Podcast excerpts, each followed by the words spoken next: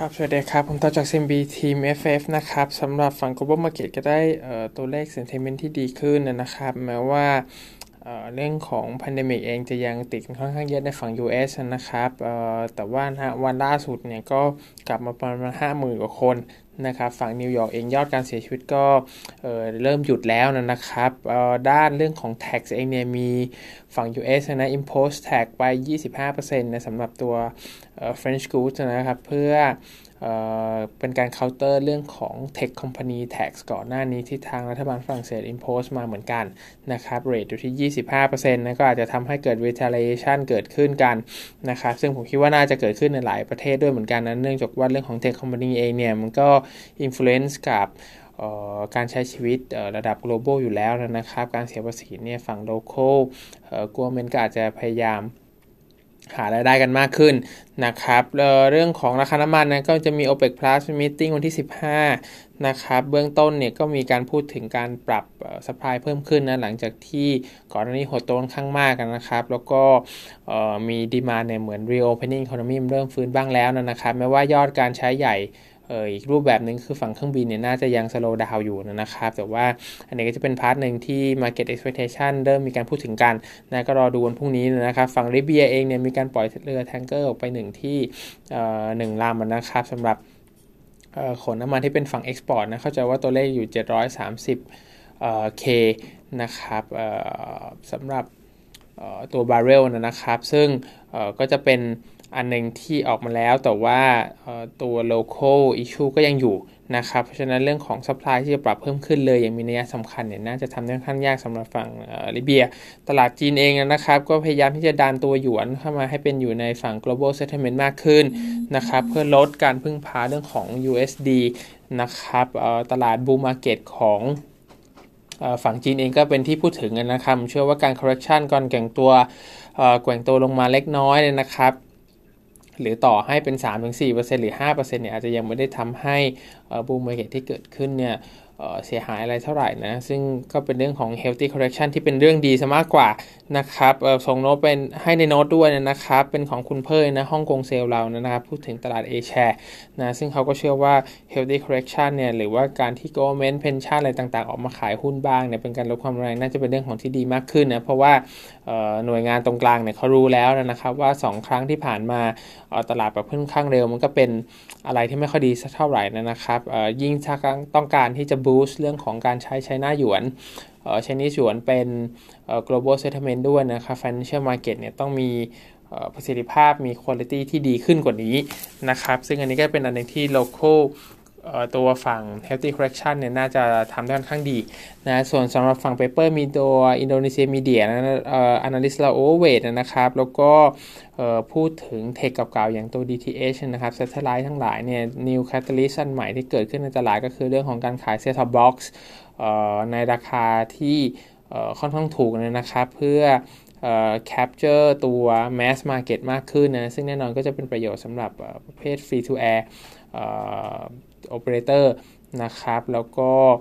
เจ้าใหญ่อย่าง MCN SCMA ก็น่าจะได้ประโยชน์ไปด้วย เพราะทั้งคู่เองก็มี unit ที่สำหรับการขายตัว set top box เหมือนกันนะ advertising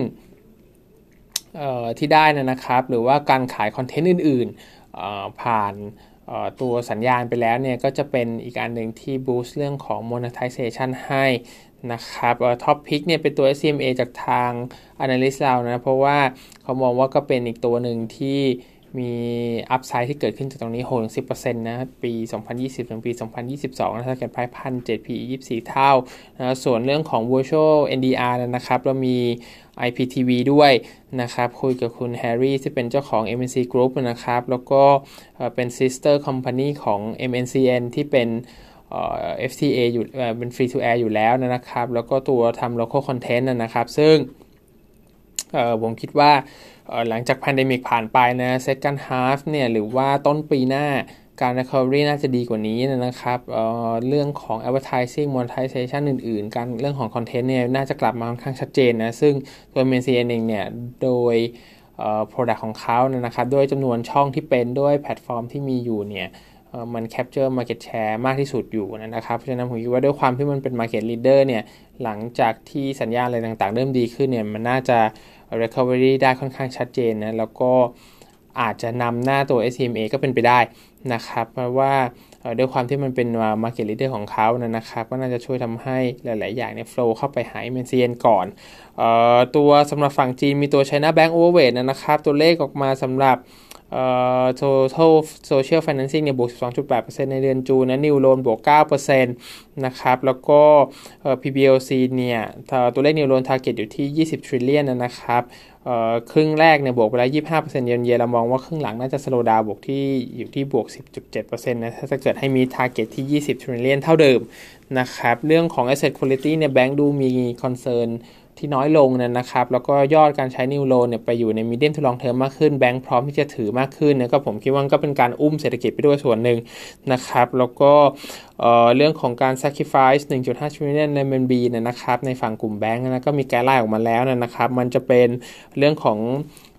lower rate นะตัว interest rate ทั้งหลายที่ลดลงนะครับ การปล่อยกู้ที่ลดลงนะครับ ก็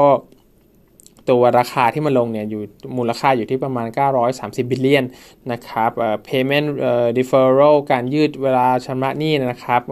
มูลค่าก็จะอยู่ประมาณ 230 billion ส่วนอันสุดท้ายเรื่องของ fee income ที่ลดลงนะอยู่ที่ 320 billion รวมกันออกมาได้1,480 billion นะก็ค่อนข้างใกล้เคียงกับสิ่งที่ตัวแบงก์ต้องทำนะครับ เพราะฉะนั้นเนี่ยเรื่องของ profitability ที่ตลาด concern นะครับ อาจจะ overestimate นะแล้วก็ทำให้กลุ่มแบงก์เนี่ยมี pressure ที่น้อยลงนะ top pick เป็น China Merchant China Construction แล้วก็ CITIC ตามออเดอร์นะครับ แล้วก็ Sunny report ตัวเลขออกมาในเดือน June เนี่ย recovery นิดหน่อยนะครับ แล้วก็แต่ว่าฝั่ง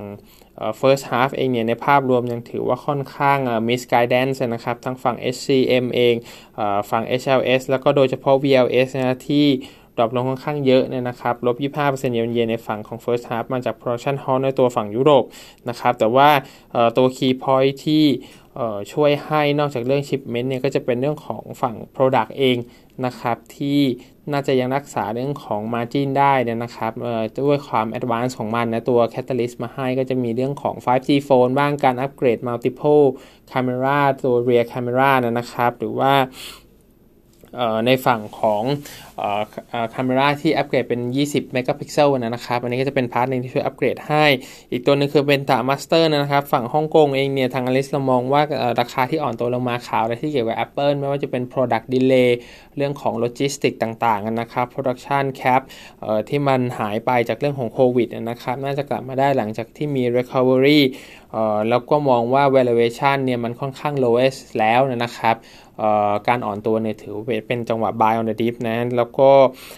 คุณภาพของเขาเนี่ย Apple มันไม่ได้มีแค่เฉพาะ handset นะเขาพูดถึง wearable product ต่างๆ ด้วยที่เพนตา มาสเตอร์เนี่ยเข้าไป penetrate ตรงนี้นะแล้วก็ตัวเลขที่เขา expectation ไว้สำหรับตัว second half เนี่ย recovery นะครับบวก 54.3% half on half นะสำหรับฝั่ง sales นะครับ แล้วก็บวก 107%ใน net profit นะคือช่วงของ first half เนี่ยติดลบค่อนข้างชัดเจนนะครับ order book เริ่มดีขึ้นนะครับ ตั้งแต่ quarter 1เทียบกับปลายปีที่แล้ว นะครับ quarter 2 เองแม้ว่าจะ slow slow นะครับในภาพรวมแต่ว่าเขาก็มองว่าหลังจาก quarter 2 ไปเนี่ยก็คือ 3-4 going forward น่าจะดีขึ้นสำหรับฝั่ง order book นะครับ อัปเกรดตัว EPS เพิ่มขึ้น 7.4% 7.8% 8.3%สำหรับปี 2020 ถึงปี 2022 นะ target price up ขึ้นเหมือนกันจากเรื่องของ EPS นะก็อยู่ที่ 2.8ฮ่องกงดอลลาร์ PE 20 เท่า ตัวสุดท้าย Hartalega นะครับ maintain at target price 20 มาเลเซียริงกิตนะครับ ก็ upgrade EPS ส่วนเรื่องของ average selling price upgrade ที่เกิดขึ้นในฝั่ง glove นะครับ ก็ water เองก็มีการ หลังจากที่อัพไปหลายตัวก็มาถึงคิว Hartalega เขาก็บวกขึ้นมาเป็นบวก 22%ลบ 8.5 ลบ 7.0 นะสำหรับปี 2021 ถึงปี 2023 นะครับ เบื้องต้นเนี่ย เรื่องของออเดอร์นะครับมันวิ่งยาวไปอาจจะมากกว่าที่คาดนะครับ มากกว่ากลางปีหน้า ซึ่งตรงนั้นเนี่ยบวกกับ character ของ Hartalega ที่ top 5 clients เนี่ยเป็น contract กันไว้ contribute มากกว่า 50%นะครับก็จะเป็น part ที่เขามองว่าเมื่อ pricing ปรับแล้วเนี่ยมัน sticky กว่าการขายในตลาดทั่วๆไปนะครับ เพราะฉะนั้นเรื่องของออเดอร์ P คูณ Q ออกมา value แล้วเนี่ยน่าจะค่อนข้าง resilient เหมือนกัน ก็เป็นการปรับตัวเลขนะครับ แล้วก็ target price ก็อยู่ที่ 20 มาเลเซียริงกิต PE 41 เท่านะครับ ซึ่งแน่นอนทั้งกรุ๊ปในเรื่องของการปรับตัวเลข average selling price โดนทั้งหมดนะครับ แล้วก็การ trading up เนี่ยน่าจะ ถ้ามีอยู่แล้วผมคิดว่าก็เป็นโฮบายนะครับ ถ้าจะ trade สั้นเนี่ยก็เป็นลักษณะของการ trading buy กันซะมากกว่านะจนกว่าตัวเลขอาจจะ miss ก็เป็นไปได้หรือเปล่านะครับ ถ้า analyst เนี่ยหรือว่า consensus เนี่ยใส่ expectation ค่อนข้างเยอะแล้ว รอบนี้จะไม่ miss นะครับ แต่ว่า upside เมื่อ fact มันออกมาแล้วเนี่ยอาจจะลดลง ก็เป็นไปได้หรือเกิดการ sell fact เกิดขึ้นได้นะครับ ส่วน upside อีกอันหนึ่งข่าวที่ออกมาเกี่ยวข้องเนี่ยก็จะมีเรื่องของมาเลเซียโก o v e r n m e n t เองนะครับ ban เรื่องของ foreign worker ไปจนถึงสิ้นปีนะก็เป็นเรื่องของโควิดนะครับ แล้วก็ทาง Top Glove ผู้บริหารเองเนี่ยแจ้งว่าการที่จะให้ local worker มาทำงานเพื่อ offset เนี่ยเราหาแรงงานขนาดนั้นไม่ได้นะครับ เพราะฉะนั้นเรื่องของ capacity ก็ยังถูก capไม่สามารถมี supply ใหม่ออกมาทันได้ตามดีมาที่เกิดขึ้นนะก็เป็นอีกอันหนึ่งที่เป็นเรื่อง ที่ดีเหมือนกันสำหรับกลุ่ม Growth นะครับ ก็วันนี้มีเท่านี้ครับผมครับ